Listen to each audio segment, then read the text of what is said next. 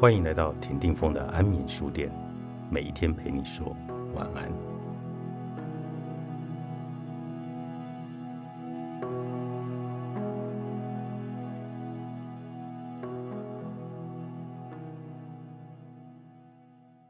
十年前见到山卓拉时，她活力充沛，是一个迷人、聪明、年轻的女子，可以挑战所有的理论思考。使其相形失色。她嫁给一名默默无闻的会计师，两年后罹患了最棘手的乳癌第五种亚型。她的丈夫在她化疗时外遇，山卓拉因此得了忧郁症。尔后的工作总是不超过六个月。现在的山卓拉不过是她过往自我的憔悴阴影。当我最近造访她时，已经离婚。又独居的他说：“我差一点就失去生命，但你知道，这一切让我越挫越勇。这是我听过最离谱的话。”马丁是一位企业家，专门生产笔记型电脑本。公司成立五年后，新的竞争对手抢走他的客户。两家公司的产品差异性并不大，但竞争对手的行销策略比他成功。马丁不得不裁掉绝大多数的员工，银行取消公司贷款，他仅能支付到期的利息，因为他个人也背负债务。当时公司差点倒闭，如今已重回荣景。他说：“我们学到了很多东西，现在已经从危机中坚强地走出来。越挫越勇吗？那杀不死我的，将使我更强壮。”这句话源自于尼采，但他说错了。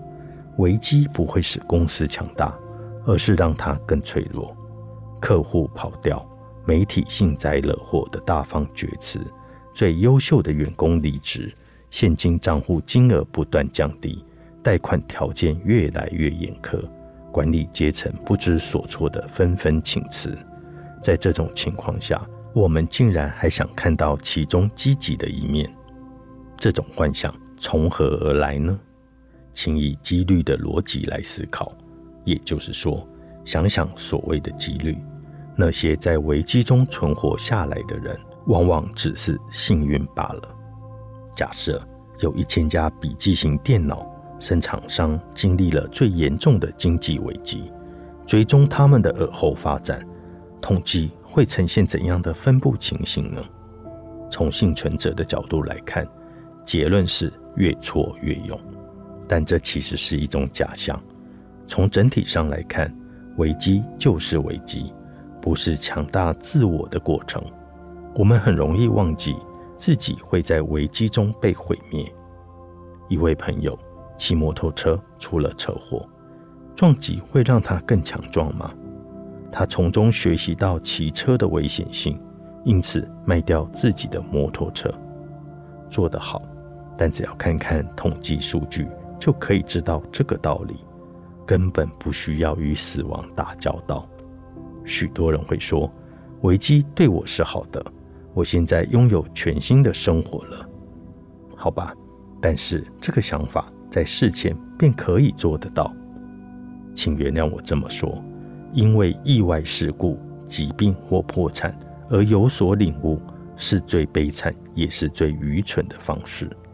如果目前这个新的生活方式是有意义的，那么它在过去早就是有意义的。难道人们完全没有意识到这一点吗？